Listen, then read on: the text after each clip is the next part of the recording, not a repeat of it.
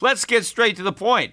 You want to grow your portfolio to deal with the rising cost of inflation, to pay off your debt or your mortgage, pretty much anything standing in the way of you and financial freedom, right? Well, with Yahoo Finance, you can get access to the news, data, and tools that you need in order to help you reach that financial freedom. And when it comes to your financial future, you think you've done it all. You've saved, you've researched, you've invested all that you can. And now you need to take those investments to the next level by using what every financial great uses Yahoo Finance. For more than 25 years, Yahoo Finance has been the brand behind every great investor. They're the number one finance destination, producing a holistic look at the financial news cycle, including breaking news, original perspectives, analyst ratings, independent research, customizable charts, and so much more. For comprehensive financial news and analysis, visit the brand behind every great investor, yahoofinance.com, the number one financial destination. That's yahoofinance.com. Spring is in full bloom. Are your finances? With the Chime Secured Credit Builder Visa Credit Card, you can build credit with everyday purchases and regular on time payments, all with no annual fees or interest. With Chime Secure Credit Card, you can start improving your credit scores right away. Get started today at chime.com slash build.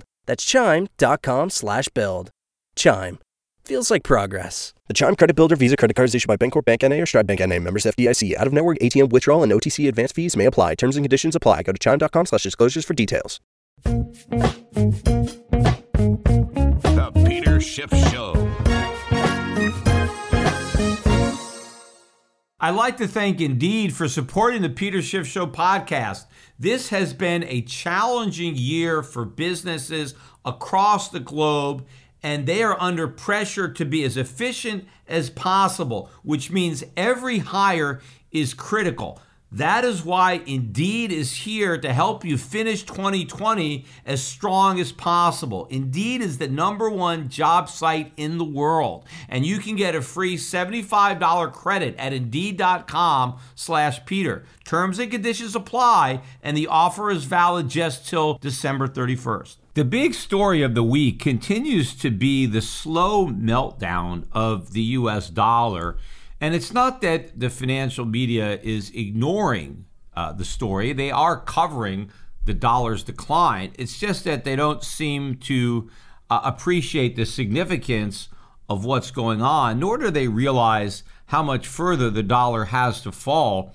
And in fact, most of the coverage thus far has been of the positive aspects that will result from the declining dollar, which is typically the case. I mean, the dollar has gone through some significant declines in the past. I mean, the most recent big bear market in the dollar was from 2001 through 2008. I mean, the dollar did drop in 2009 after the big rally in the second half of 2008.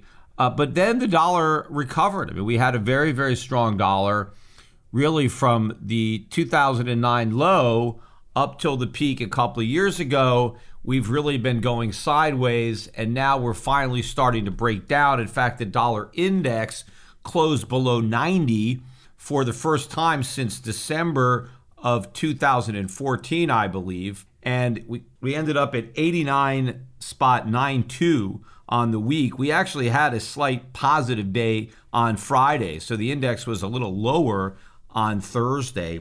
But we're now almost 2%, I think, from taking out the low and being back down to where we were in December of 2014, which would put the dollar index at a six year low. And as I said on my last podcast, I think the odds are pretty good that we're going to take out that low before the end of this calendar year, which, you know, is coming up in another couple of weeks. But I think that is going to set the stage for a major decline in the dollar's value in 2021. And it's not going to end uh, at 2021. This is going to be another multi year bear market in the dollar. I think we are going to take out the record low from 2008, which was about 71 on the dollar index. So we've got a long way to fall to get down there we got about 20 points, but then it's an even bigger drop in uncharted territory once we take out 70. Of course, the U.S. stock market continues to ride the wave of money printing, with all four of the major averages making new record highs this week. In fact, the record highs were all clocked in on Friday, but all of the indexes did manage to end Friday in the red.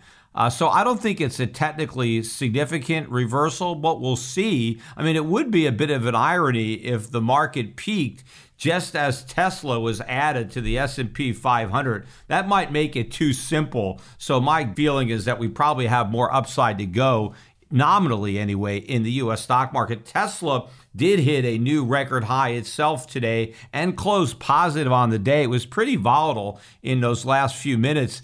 Friday was the last day to buy Tesla prior to its inclusion in the S&P 500. It's now probably going to be the most expensive stock in that index. I think it's trading at about 1400 times trailing earnings. Uh, I think, of course, uh, the street expects earnings to improve, so its future PE is not nearly as rich, but I still think it's trading at 300 or 400 times uh, expected earnings. Of course, expected earnings are not as uh, tangible as prior earnings because the trailing earnings actually happened. Uh, the future earnings are just a forecast, so they could actually be wrong.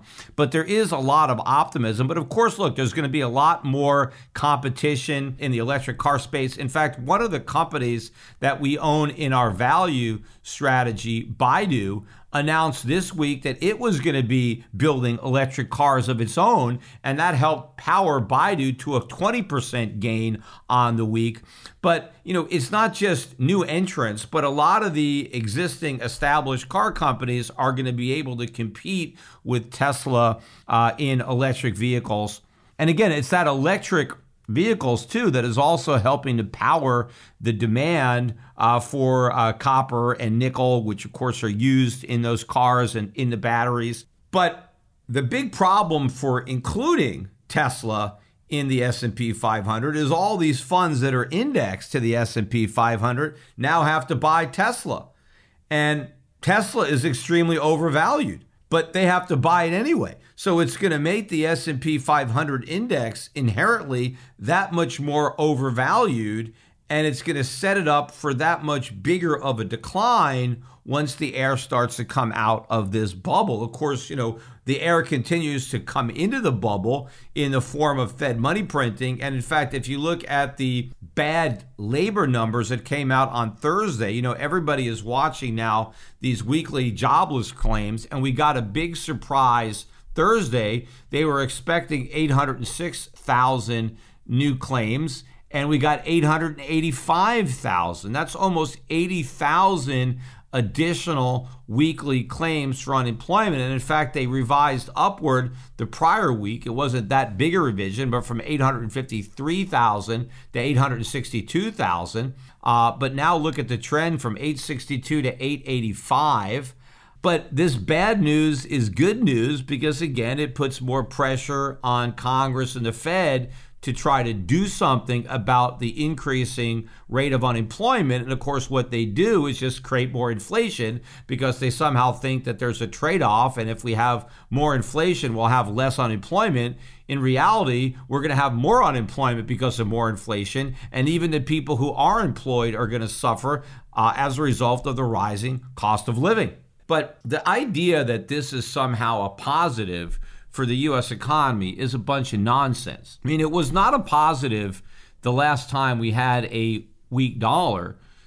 If you recall what was going on during that time period from 2001 to 2008, oil prices went up to $150 a barrel. That was a big problem, and a lot of Americans were paying a lot of money for oil. What are the reasons that I suppose it was palatable as we had the housing bubble. So there were a lot of people that had a lot of home equity back then, and so they could tap into that home equity to tap uh, into a gas station to fill up their tank. But it was beginning to be a problem. And of course, it wasn't just oil prices, other industrial metal prices, uh, copper, nickel uh, were very, very strong. In fact, those metals are now strengthening again this time around. In fact, one of my biggest personal holdings in the stock market is a royalty company for nickel and copper. The stock was up 50% on the week. So the inflation signs are already there. Oil prices, by the way, speaking of oil, this is the highest close since the big collapse. We're now back over $49 a barrel for crude oil. So I think we'll be in the 50s probably by next week. Still a lot lower than the $150 or so price that we peaked out at in 2008. But I think we're going to get higher this time. And we're not going to have the supply coming in from the US market. But a lot of it is going to be because of the weak dollar. You know, the, the reason that a lot of these pundits believe a weak dollar is good for the US economy is they look at the impact that the weak dollar has on multinational corporations that earn money overseas. And obviously, when they repatriate the money they're earning in euros, for example, the euro now at 122 and a half or just above there. But as they sell the euros for dollars, they now get more dollars for their euros. And since they report their earnings in dollars, well, now these companies can report better earnings uh, because they've earned more dollars. But the reality is the dollars that they're earning are less valuable. They have a lower purchasing power, which means when they pay out dividends to their shareholders based on those increased earnings, it's not a real increase if your cost of living also goes up, which is going to happen. The weakness in the dollar is not going to be isolated to the foreign exchange markets. It is going to result in a higher cost of living here in the United States. Now, of course, a lot of these pundits also talk about the fact that a weak dollar gives American exporters a competitive advantage relative to uh, producers in other countries because our products become more competitively priced. But that's not really true because what happens is the only way that a U.S. exporter can become more competitive as a result of a lower dollar is if he also lowers the foreign currency price of his exports. So, for example, if the dollar loses 20% of its value relative to the euro, and I was selling some products in Europe at 10 euros, in theory, I could lower the price to 8 euros, but still have the same number of dollars. And that supposedly is my advantage. I can cut my prices by 20%, but still earn the same amount of money. But I'm not earning the same amount of money. I'm earning the same amount of dollars, but I'm earning 20% fewer euros. And what you have to understand when it comes to exports is exporting is a means to an end. Countries export so that they can import because what society wants is products. You want goods. You're not exporting products just for the sake of having work. You're exporting products because you want to import other products. And the concept is comparative advantage. If a nation has a comparative advantage in producing certain goods, it will produce a surplus of those goods and then export them to other countries and then use its earnings to buy goods produced in other countries where those countries may have a comparative advantage and therefore trade is a big win because you produce what you produce most efficiently and then you trade your earnings you use those earnings to buy what other countries produce more efficiently.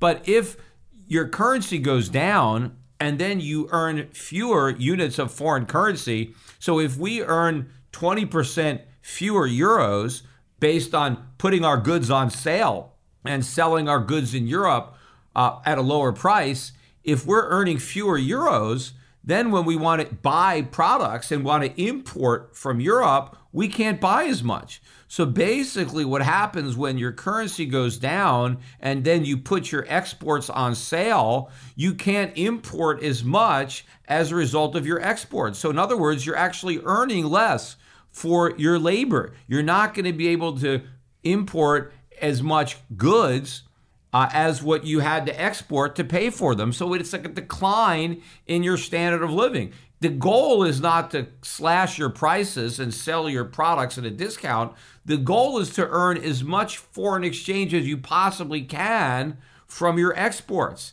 That way, you maximize what you can afford to import, and that is the reward for the work that goes into producing the exports. Exports are how you pay for imports. And if we don't earn as much for our exports, then we can't afford to buy as many imports. And so we have a lower standard of living. And that is what is going to happen. But also, the weakness in the dollar should be a warning sign that the game is coming to an end for the Fed and all this money printing and stimulus and quantitative easing. In fact, if you look at the numbers that we got on Thursday, remember, every Thursday we get the Fed's balance sheet and we get the money supply. Well, in the most recent week, the balance sheet surged by just under 120 billion dollars. I think this is the the biggest weekly gain in the Fed's balance sheet since May. And remember, that was really when they started the massive uh, QE infinity. They were really printing a lot of money uh, earlier in the year. You know, the, the, pandemic really, you know, hit hit the fan in in March, and then the Fed came in April, May, printing all sorts of money.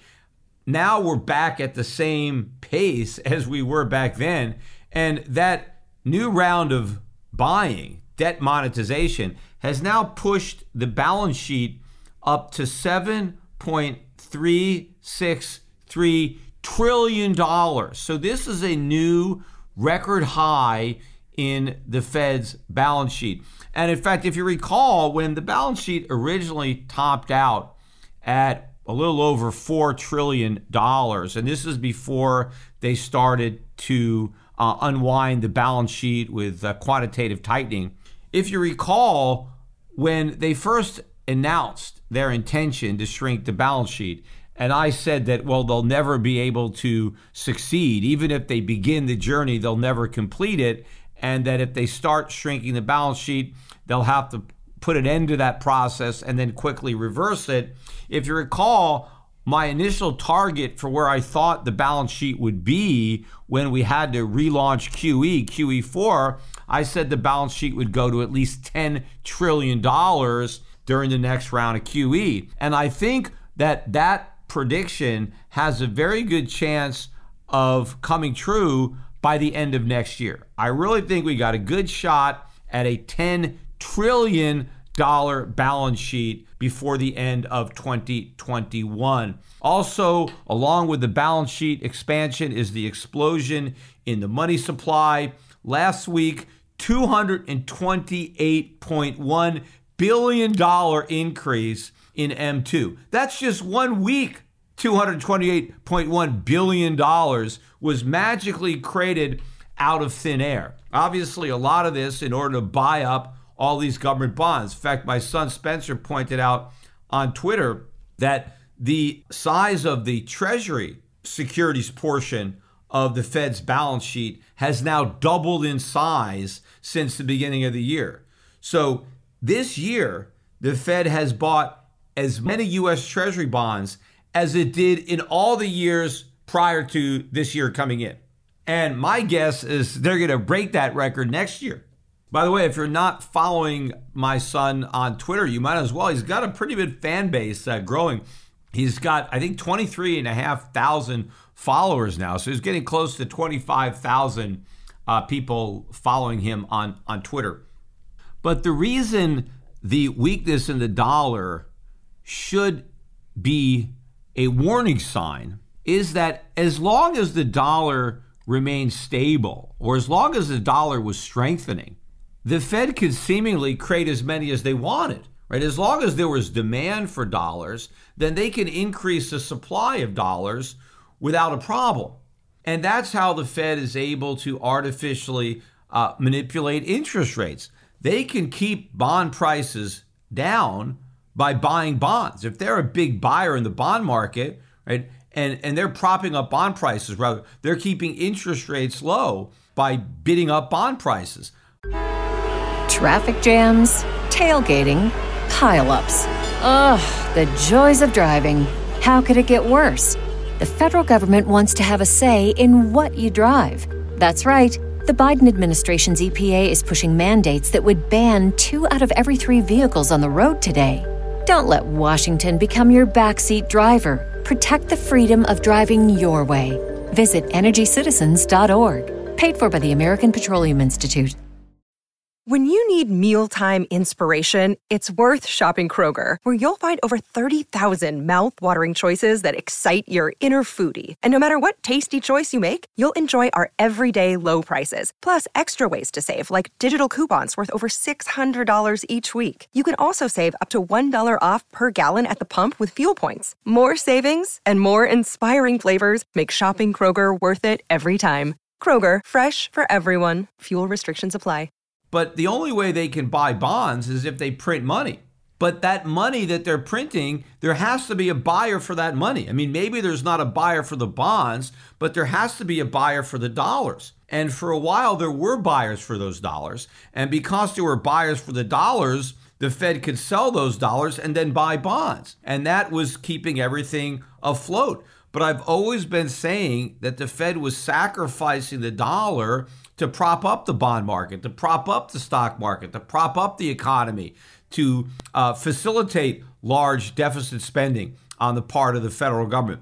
But now, the canary in the coal mine here is the weakening dollar because now the market is saturated with dollars. The market doesn't want any more dollars, but the only way the Fed can keep a lid on interest rates is to keep printing dollars. The Fed has to keep adding to a supply of something where there's already inadequate demand. The fact that the dollar is falling right now shows you that there isn't adequate demand for the number of dollars that already exist. Plus, we are running massive trade deficits on a monthly basis. We are putting out an extra 80 billion or so dollars into the global economy that the global economy doesn't want. I mean, they don't need them to buy our exports by definition because that's the deficit. They've already bought all the products they need and they've got this $80 billion left over. So they sell them. And so that's putting downward pressure on the dollar. In the meantime, the deficits, the budget deficits are getting bigger and bigger.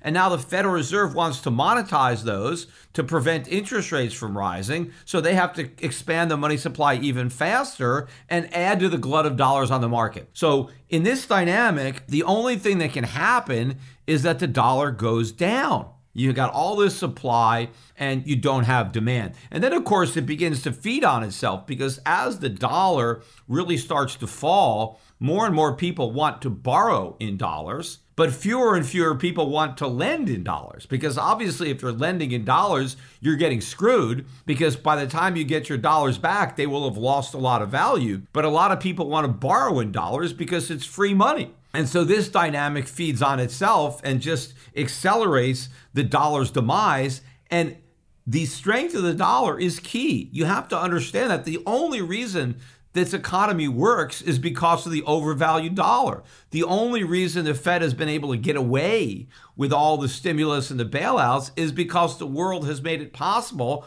by buying up all those dollars. But now that the world doesn't want those dollars and is in fact starting to hemorrhage those dollars, this whole process is going to unravel. It's just that the, the mainstream of the financial media just doesn't understand this dynamic. They still don't get it, so they still don't realize how problematic a weak dollar is going to be. Now, the weak dollar would have caused a crisis all on its own back in 2008. If the dollar had continued to fall, there would have been a currency crisis. But instead, we had a financial crisis, and that financial crisis, ironically, was a reprieve for the dollar because everybody ran into the dollar and bought it. And a lot of people thought that that was going to happen again when COVID started. We initially got a rally in the dollar in the early days of COVID, and for a lot of people, that was reminiscent of what happened in 2008. I mean, that's where you had, you know, the dollar milkshake guys talking about how everyone's going to buy dollars. And I pointed out how pathetic that dollar rally actually was. Sure, it rallied, but it was a shadow of the type of rally that it had had in crises in the past, especially given the severity of the decline in global equities. The dollar barely caught a bid. And now here we are, dollar index breaking below 90. I think the dollar's days as the safe haven go to asset are gone.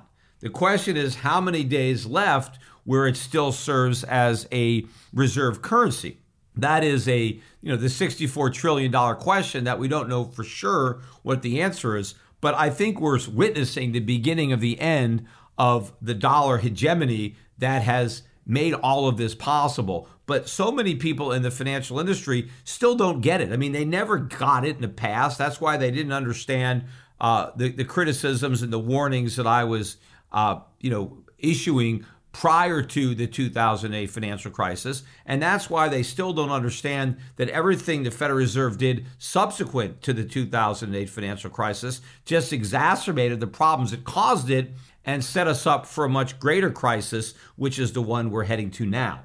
2020 has been a very challenging year for employers, and 2021 is probably going to be even more challenging. That's because a lot of new regulations are likely in the pipeline. Uh, the Democratic administration is likely to reverse the trend of the Trump administration. There's going to be more regulation, particularly employment law. It's going to be increasingly more important that you get the very best hire every time you add a new employee because each employee is going to come with significantly more risks for the employer, in addition to the risks of COVID and having to make sure that not only are your customers safe, but your employees safe. And so it's more important than ever that before you hire somebody, you make sure that you have got the right person for that job. And Indeed is the number one job site in the world with more total visits than any other job site, according to ComScore.com. Indeed helps you find quality candidates quickly so you can focus on hiring the people that you need to keep your business going. And unlike other sites, Indeed gives you full control and payment flexibility over your hiring. You only pay for what you need. You can pause your account at any time, and there are no long term contracts. Indeed searches through the millions of resumes in its database to help show you great candidates instantly so you can spend your time wisely. In fact, according to Indeed's data, more than 80% of employers get a list of quality candidates whose resumes on Indeed match their job description the moment they post a sponsored job. 73% of online job seekers in the US visit Indeed each month, according to ComScore. That's total visits. So it's clear that Indeed can help you get the quality hires you need. That's why more than 3 million businesses worldwide are already using Indeed for their hiring.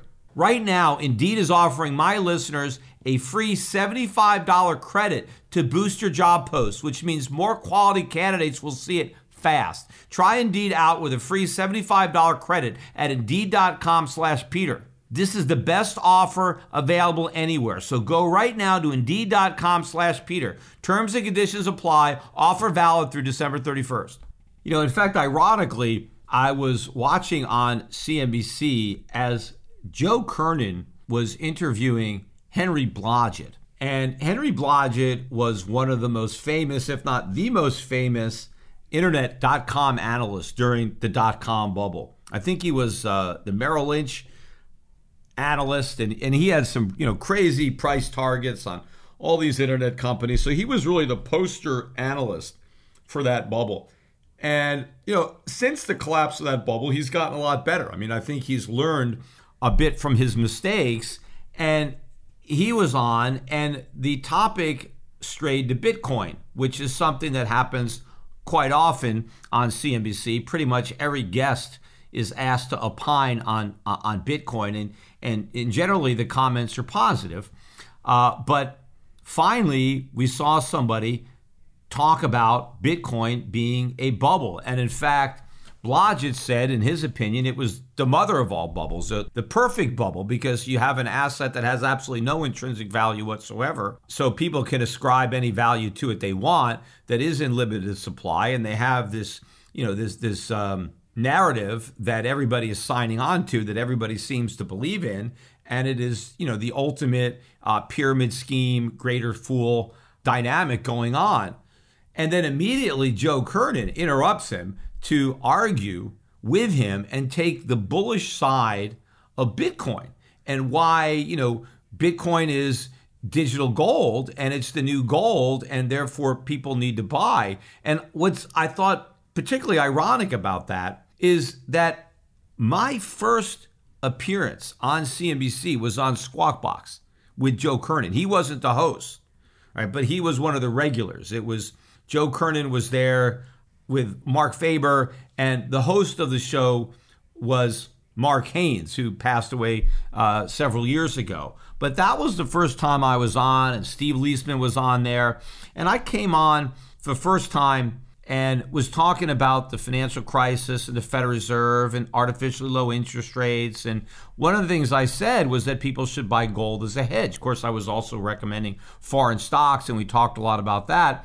But I talked about gold. And of course, the price of gold was under $400 the first time I came on CNBC and, and said that people should buy it uh, as a hedge against excess money printing and inflation and the Fed.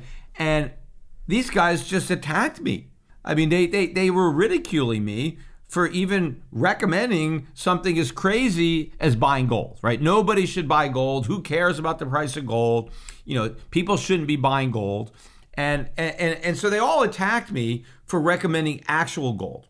But now, Joe Kernen, who was one of the guys who was attacking me for recommending real gold, is now attacking other people for not recommending digital gold or my opinion, fool's gold. So he didn't see the case for buying gold, but he sees the case for buying Bitcoin. And again, I've made this point that the main reason that I'm not on CNBC is because they disagreed with my bearish outlook on the US economy. They didn't like my criticism of the Federal Reserve. They didn't like my criticism of the fiat based monetary system and the deficits and the quantitative easing. And so, because I was saying all these unpopular things, they just didn't even want it on their air.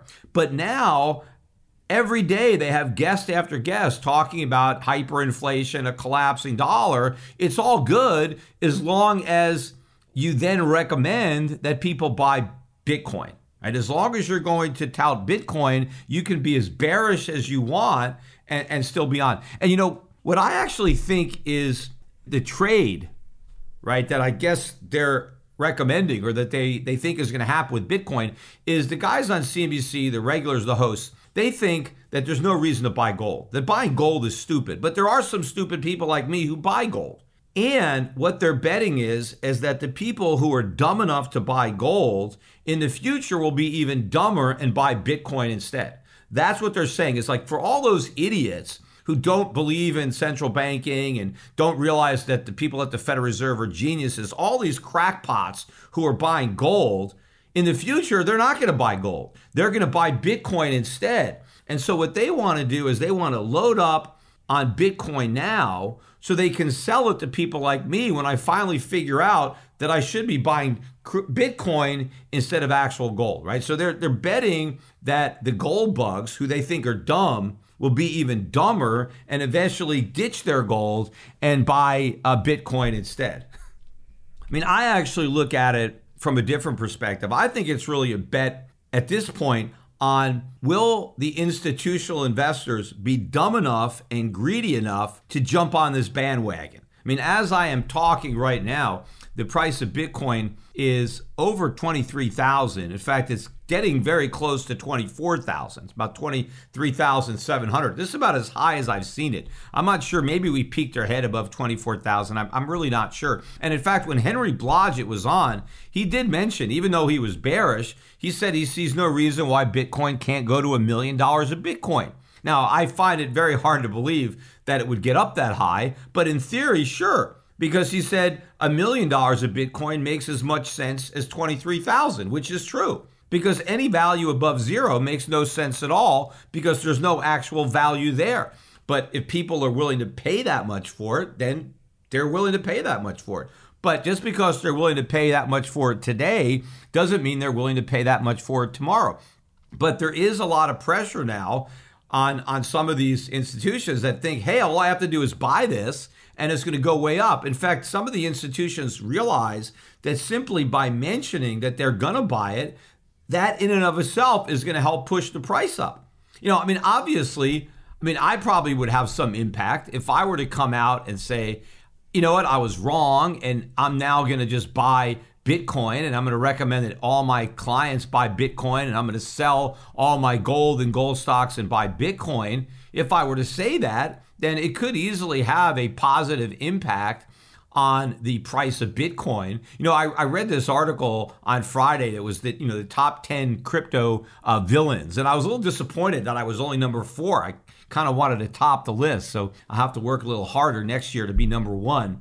But if one of the top Bitcoin critics all of a sudden came out and said, "Hey, I, I, I, I was wrong. I'm now buying it," it would probably have an impact on the price. So clearly, if I were going to do something like that, I would buy a bunch of Bitcoin first, and then I could come out and make that announcement of my intention to buy Bitcoin. And then when the price went up, I could sell and I could take a profit. I would never do anything like that, but I would not put it past some of these other institutions who realize that their own mentioning of their intention to buy in and of itself could push up the price and help their performance. And again, some of these hedge funds, of course, they mark to market. So they can charge their clients 20% of the profits, even if they don't actually realize them, which is a big advantage in an illiquid asset where it's actually hard to realize the profits. But if you can help goose some paper profits, then you can, you know, get some real uh, incentive fees from your clients. But I think there is going to be some natural limit uh, to the number of institutions. I mean, the Bitcoin community is going to greatly exaggerate every time one person uh, from a hedge fund or an institution uh, does something in Bitcoin, they're going to focus on it as if the entire industry uh, is is making this this migration into Bitcoin. They're not, and they never will. In fact, I know from personal experience, trying to get uh, institutional money into gold was almost impossible for them to even make the jump to gold. You know, they had they had no interest or even gold stocks so to think that they're just going to go right to Bitcoin, I mean, if they have no interest in gold, then why do they care about digital gold? That's one of the things I think is so incredible. Is so many people on, uh, let's say, on financial television who have never bought any gold at all and who never had any interest in gold because they thought it was a dumb investment. What? So if there's now a digital version of a dumb investment, well, why is that a smart investment? I mean, if gold was stupid, why is a digital replica supposedly so much better? I mean, especially since it doesn't even do any of the things that you can actually do with real gold. So it would make sense to me if you had a lot of people who used to like gold and were gold bugs who now say, you know what, I like Bitcoin better than gold. But people who never liked gold, thought it was stupid and looked down on people who bought it, all of a sudden thinking Bitcoin is great makes absolutely no sense whatsoever unless you look at it from a more sinister perspective, which is what I've been doing regarding these pumping and dumping and, and, and this incestuous relationship going on between CNBC and, and, and Grayscale. In fact, I thought it was very funny. And this was the day before Blodget came on. So Blodget was on on Friday. This was on Thursday. And Andrew Ross Sorkin was on and he had a guest who was a representative from Grayscale, right? One of the guys that works there, right? This is their biggest advertiser. The biggest advertiser on CNBC is Grayscale. And of course, they bring him on and they say, Oh, so what's your forecast on Bitcoin? What do you think is going to happen? And of course, you know, well, it's going to go way up, right? What else is he going to say? But then I, I, I thought this was hysterical. Then Andrew Ross Sorkin said, You know, I wish somebody would give me the bearish case against Bitcoin. Like, I wish somebody would do that. I'm like, yeah, we'll invite a bear on there. I mean, the first one I saw was Henry Blodget, and he was not really there to talk about Bitcoin. Uh, it's just that Joe Kernen kind of steered the conversation eventually to Bitcoin because he's such a big Bitcoin bull himself, you know, gold bear turned Bitcoin bull. But Andrew Ross Sorkin was like, I wish somebody would just tell me the bearish case for Bitcoin. Well, the reason no one is telling him the bearish case for Bitcoin is because no Bitcoin bears are ever invited on CNBC to articulate the bearish case. All they have is one bull after another shilling for Bitcoin, one person working in the Bitcoin industry. Whereas when I used to come on, you know, talking about gold, all they would do is attack my credibility, say I'm biased you know, no one should pay attention to me because what? Because I had Schiff Gold? And if I said put 10% of your money in gold, it was all because I, I had a gold business that I was trying to promote. Yet people are completely dependent who are on these crypto businesses. Gold was a side business for me and still is. My main business is asset management. It's not gold. but you got people coming on whose entire livelihood is based on Bitcoin, yet they're never accused of being biased. But the reality is, though, for all the talk, you know, and all the promotion of Bitcoin is all about institutions are buying Bitcoin because they're worried about inflation, they're worried about a weak dollar, they're worried about quantitative easing. No, they're not. They're not worried about any of these things. If they were, they would be buying actual gold. They would be dumping US dollars. They would be dumping dollar denominated bonds. None of this is actually true yet. It eventually will be true. Eventually, these institutions are going to start to worry about inflation and a weak dollar, just that they're not there yet. So, all of this is just make believe. This is just part of the false narrative to promote Bitcoin. The reason that gold is not much higher is not because people are selling their gold to buy Bitcoin. They're not doing that. The reason that gold is not much higher is because people still don't get it. They're still not afraid. They're still optimistic. It's risk on. They want to go into the stock market. They don't want to be defensive. They don't want to buy gold. And in fact, there's nothing defensive about Bitcoin. Bitcoin is the ultimate risk asset.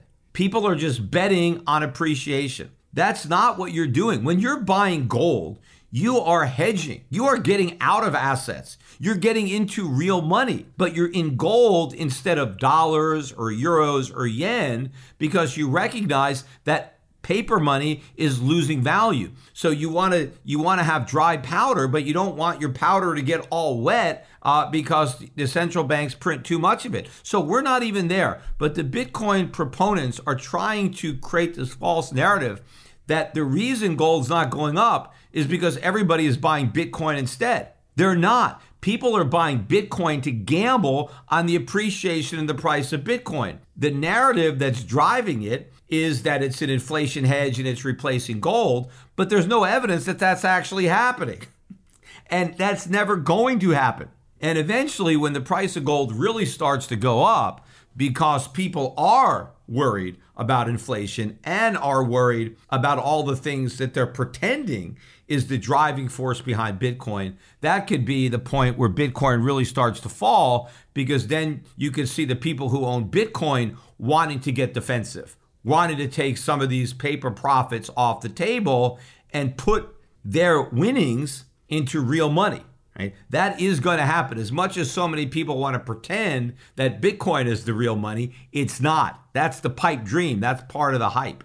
Now, while I'm on the topic of, of printing money, I want to speak about an interview too that I saw on CNBC. It was one of the governors of one of the states. I don't remember uh, which state it was, or actually, I don't even remember if it was a governor, but it was somebody in state government. I thought it was a governor, but the guy was arguing in favor of more stimulus. And the reason that this guy was saying the federal government needs to provide this stimulus is because the states can't.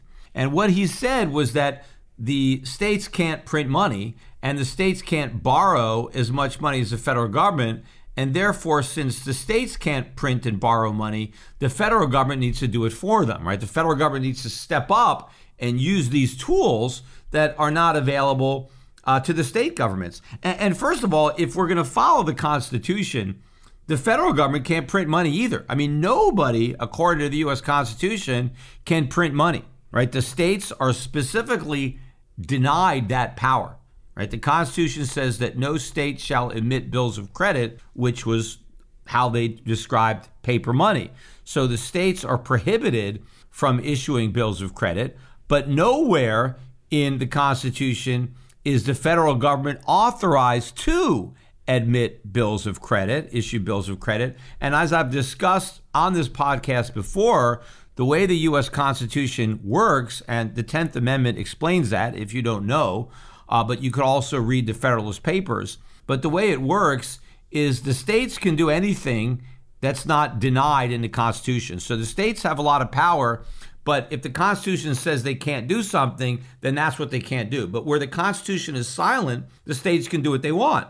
Right now, the states are going to be limited by their own constitutions. But as far as the U.S. Constitution, all it does is is say what the states can't do. And if the, if it doesn't say they can't do it, then they can do it. The federal government, it's the opposite. The federal government can only do what the Constitution authorizes. So the federal government has these enumerated powers. And if the power is not enumerated, it doesn't exist. And there is nothing in the Constitution that says the federal government can emit bills of credit. And that is not an oversight because in the first draft of the U.S. Constitution, that power was there. They gave the federal government the power to create paper money, and then they removed it.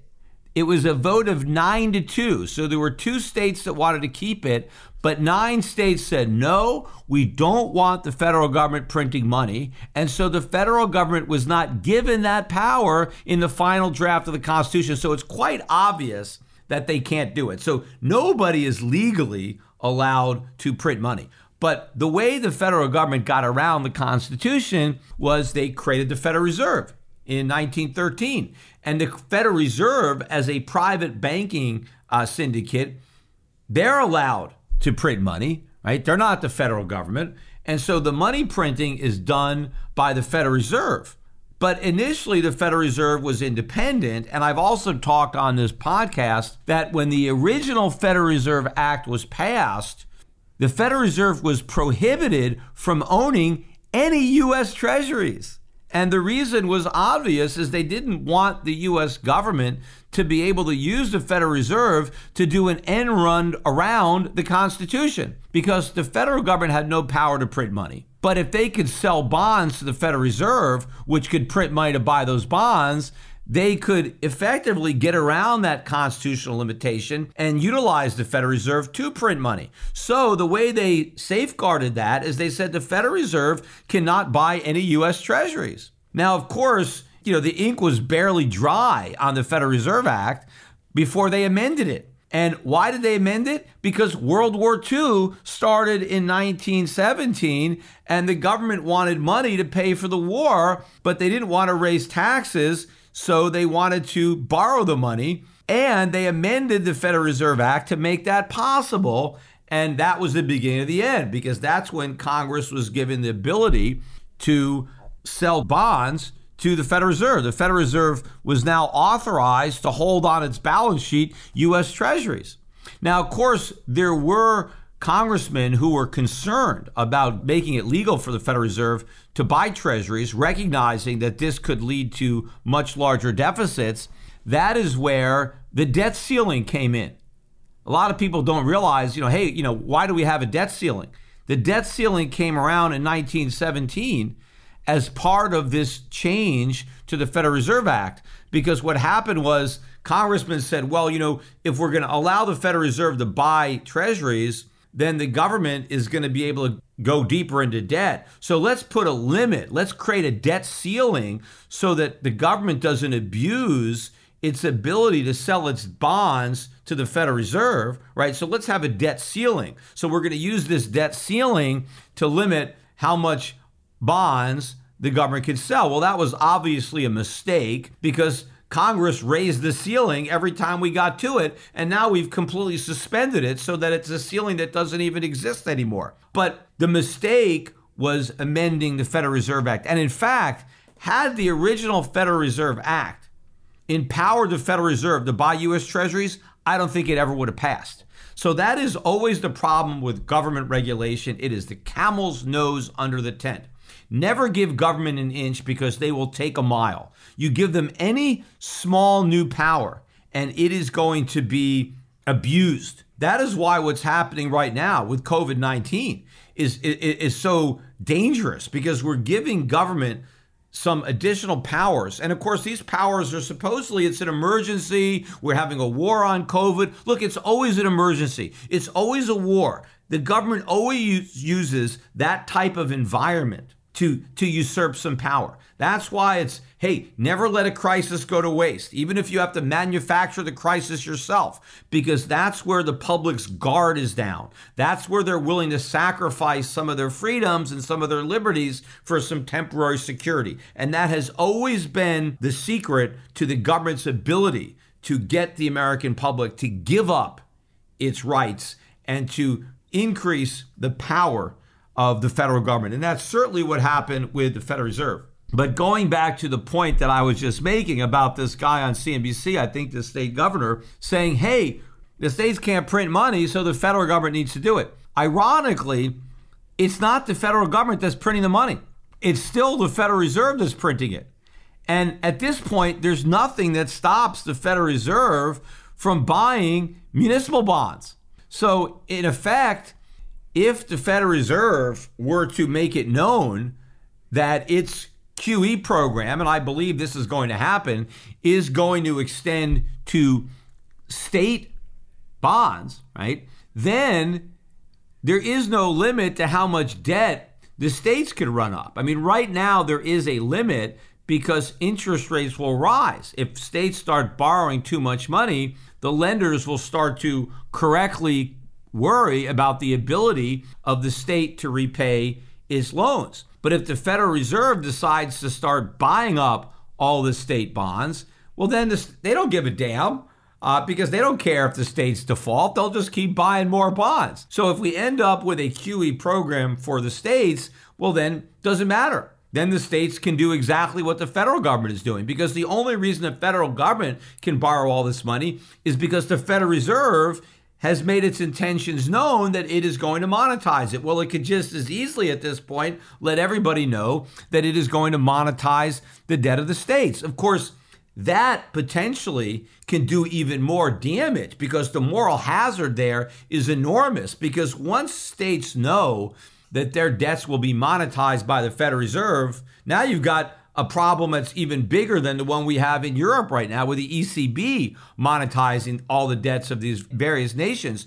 Because if a state realizes that it can pass the bill onto the other states, right, by having the debt socialized, now you have a big incentive for states to run even bigger deficits, knowing that the Federal Reserve is going to buy up the bonds. But now you're sending a message to those fiscally responsible states you guys are idiots. Why don't you go into debt too? Because what's the point of being responsible yourself if you're only going to have to pick up the tab for all the other states that are reckless? So basically, it's a race to the bottom. And now every state wants to run bigger and bigger deficits to get its fair share of the, the, the, the QE program. And so it's a huge moral hazard, which results in an explosion of debt, which is one of the reasons why the Federal Reserve might be reluctant to actually go there and to basically let these state legislatures know that they are going to start buying up their bonds. But they might start doing it anyway just to prevent interest rates from rising because as the Federal Reserve creates all this inflation, and predominantly it's being done by monetizing federal debt. As they're doing that and they're running up inflation and destroying the value of the dollar, there's a lot of dollar denominated debt that they are not buying. What happens to the value of those bonds? They crash. And so, even if the Federal Reserve can hold interest rates artificially low for the US government, what about everybody else who wants to borrow in dollars, which would include the states and municipalities? Their interest costs are going to start to skyrocket. And the only way the Federal Reserve could keep those interest costs from skyrocketing is to include the municipal bonds and the state bonds in its QE programs. And in fact, they're going to have to do the same thing for corporate America. If they want to keep a lid on corporate interest rates, if they want to prevent the rates on corporate debt from skyrocketing, if they want to prevent mortgage rates from skyrocketing, which they're obviously going to want to do. That's the only thing that is fueling this new housing bubble is the lowest mortgage rates in US history. But the only way the Fed could keep all these rates from rising is to monetize all that debt. And so the Federal Reserve goes from the buyer of last resort to the buyer of only resort. And that is it. That is the dollar is toast. In fact, even before it gets to that point, the dollar has to crash, and then the Federal Reserve has got to make the choice that it has been reluctant to make all these years, and that is to let interest rates go up, to stop monetizing this debt, and allow the mother of all financial crises to develop with no bailouts for anybody. But up until this point, there's almost no indication that that's going to happen, especially when we have Janet Yellen as Secretary of Treasury working hand in glove uh, with Powell and her buddies over at the Federal Reserve. Uh, they are going to manufacture a world class, historic US dollar and sovereign debt crisis, and you had better be prepared. And don't get sidetracked by what's happening uh, in Bitcoin because that's just noise. Uh, that bubble's going to pop. Uh, and the only thing uh, Bitcoin and other cryptocurrencies are going to succeed in doing is making paper fiat currencies look good in comparison to digital fiat currencies. But in the meantime, buy up as many real assets as you can.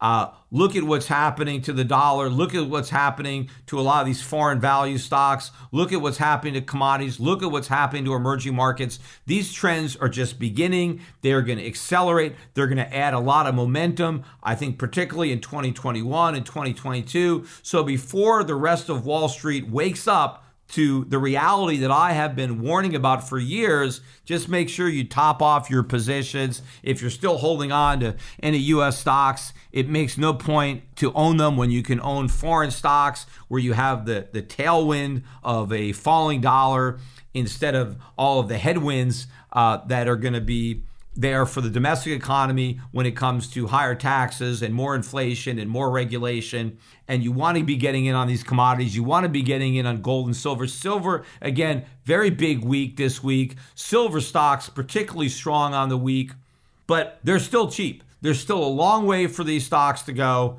So, you know, if you don't have an account, you know, we do have separately managed accounts now at Euro Pacific Capital that concentrate predominantly or exclusively in the mining sector. That's where I think the most profits are going to be made. Of course, that's where there is the greatest risk. Uh, but if you do have the stomach for that type of risk, and if you don't have the, the money for a separately managed account, you can put money into my gold fund, the Euro Pacific Gold Fund. You can buy it with your Euro Pacific Capital rep, or you can buy it at any of the uh, discount brokerage houses that have my mutual funds on their platform.